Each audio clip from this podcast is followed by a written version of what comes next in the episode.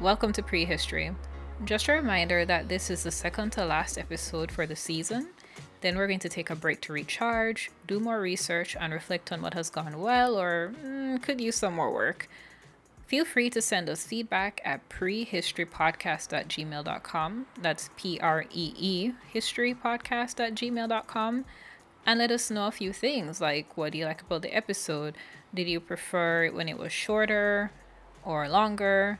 Uh, did you prefer the ones on lesser known historical figures and events, or do you want to know more about popular historical figures that are more likely to show up on an exam, for example? Do you want more folk tales and duppy stories? Secondly, you can let us know do you have any questions for us? If we get enough questions, then we'll do a Q&A section or maybe a Q&A episode if we get more than enough questions to fill up a whole segment. And finally, if you have a suggestion or topic you would like us to cover, then throw it our way. If email doesn't work for you, you could also take a voice note with your phone and email that to us if it's easier than like writing an email, I should say. Or leave a voicemail or send a text message to 781 309 7383. That's 781 309 7383. We got a phone number for the podcast. Yay. Okay, so with that out of the way, let's get into the story. Well, not so much a story. Today I figured it would be good to do a light episode and look at some of these parishes that we have in Jamaica and discuss the known or possible inspiration behind their names. Let's talk about how they were formed and what happened to them if they aren't around anymore. I won't go too deep into historical events that happened into them, but I will mention some highlights as many of them would need a full length episode on their own. This is just a appetizer buffet, or maybe it's dessert since the season is ending. So just a tasty taste.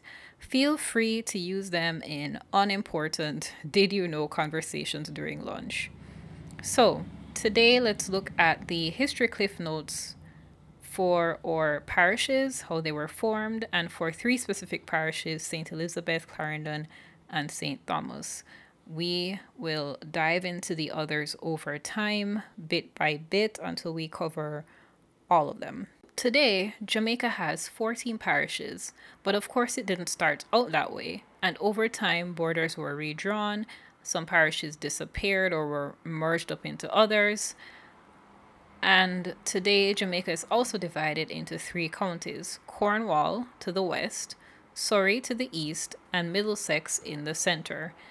And you can know for sure that in primary school, we giggled over Middlesex. It was dumb. I'm sure we didn't know what we were joking about. But at that age, the word sex is just hilarious, apparently. Anyway, do I need to mark this as explicit since I said sex like three times? Each county is made up of parishes, such as Kingston, which is also the capital of the country. The earliest parishes in the 17th century were Clarendon, St. John's, St. Andrews, St. Catherine's, Port Royal, St. David's, and St. Thomas in the east. And yes, there's an apostrophe S after some of these names, which are not named that way today.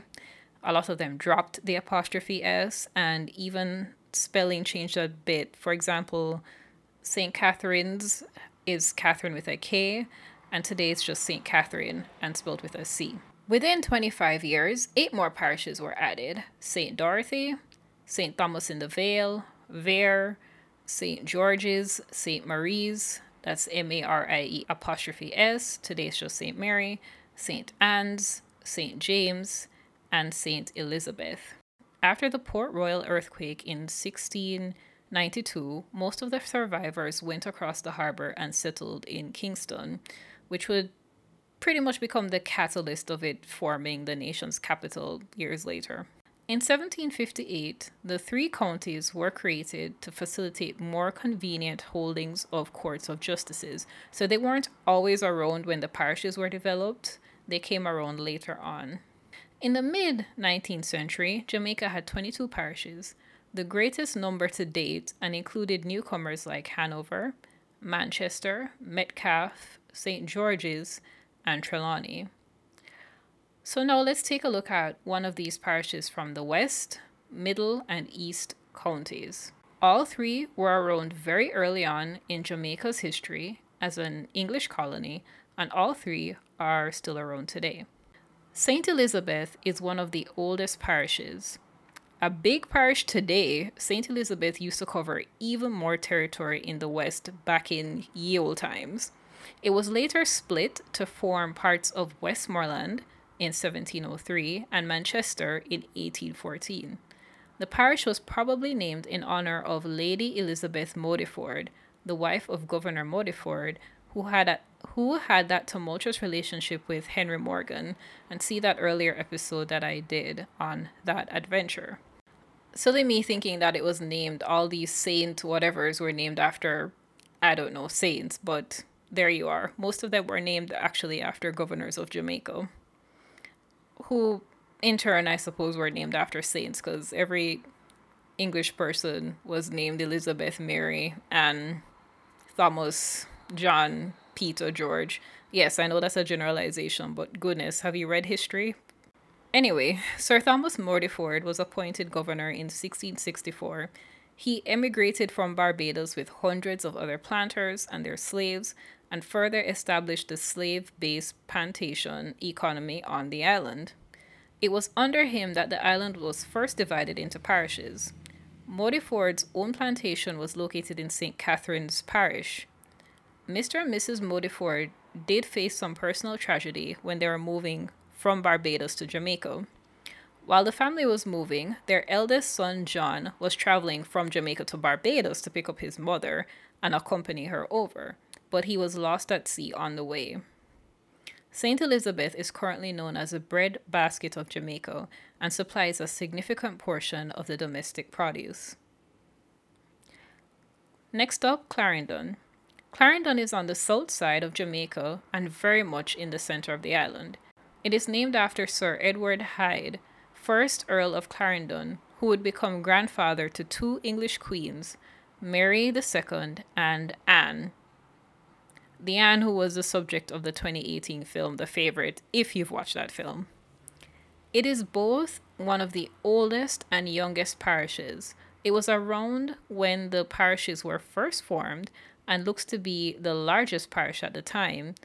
I mean, that's me eyeballing the map, so take that with a grain of salt, but was then chipped off to form parts of Manchester, St. Anne, and St. Catherine. It also used to be bordered by Vere, but would absorb it later on during the mid 1800s. There is a southern tip of Clarendon that sticks out into the sea, now called Portland Point, and it used to host Taino villages before the Spanish and English came. The Taino are the indigenous people of Jamaica. The Taino also lived along the Rio Minho, the longest river in Jamaica, which runs from the island's geographic center down to the west of Portland Point. After the 1692 earthquake, the French tried to invade Jamaica, believing it to be vulnerable. They targeted that tip of Clarendon as an entryway, but thanks to an escaped English prisoner who had warned about the attack in advance, they were able to successfully defend themselves. This would be the last attempt of an invasion by a foreign European power to capture Jamaica. Today, Clarendon is the third largest parish after St. Anne and St. Catherine. St. Thomas. Here's another that's been around since the establishment of the parishes. St. Thomas, formerly known as St. Thomas in the East, and the name pretty much tells you how to find it on a map. What more do you need?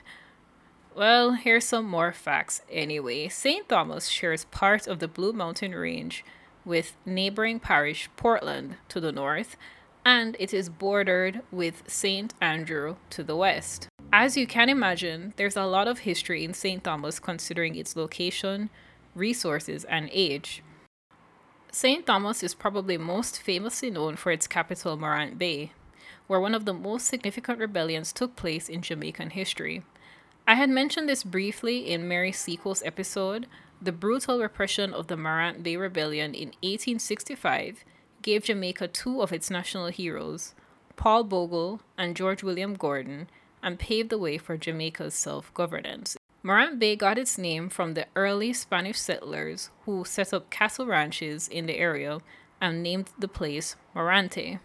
They also had ranches at Ayala, now called Yallahs. So that's a tidbit for today. There's three of some of the oldest parishes in Jamaica, a little bit of how they were formed, where they got their names from. Once again, feel free to reach out to us with suggestions, comments, feedback. I love to hear from you guys. Um, we're also on Instagram, and I will be putting up pictures of the parishes as they evolved over time. It's kind of fascinating to see how many we had at one point.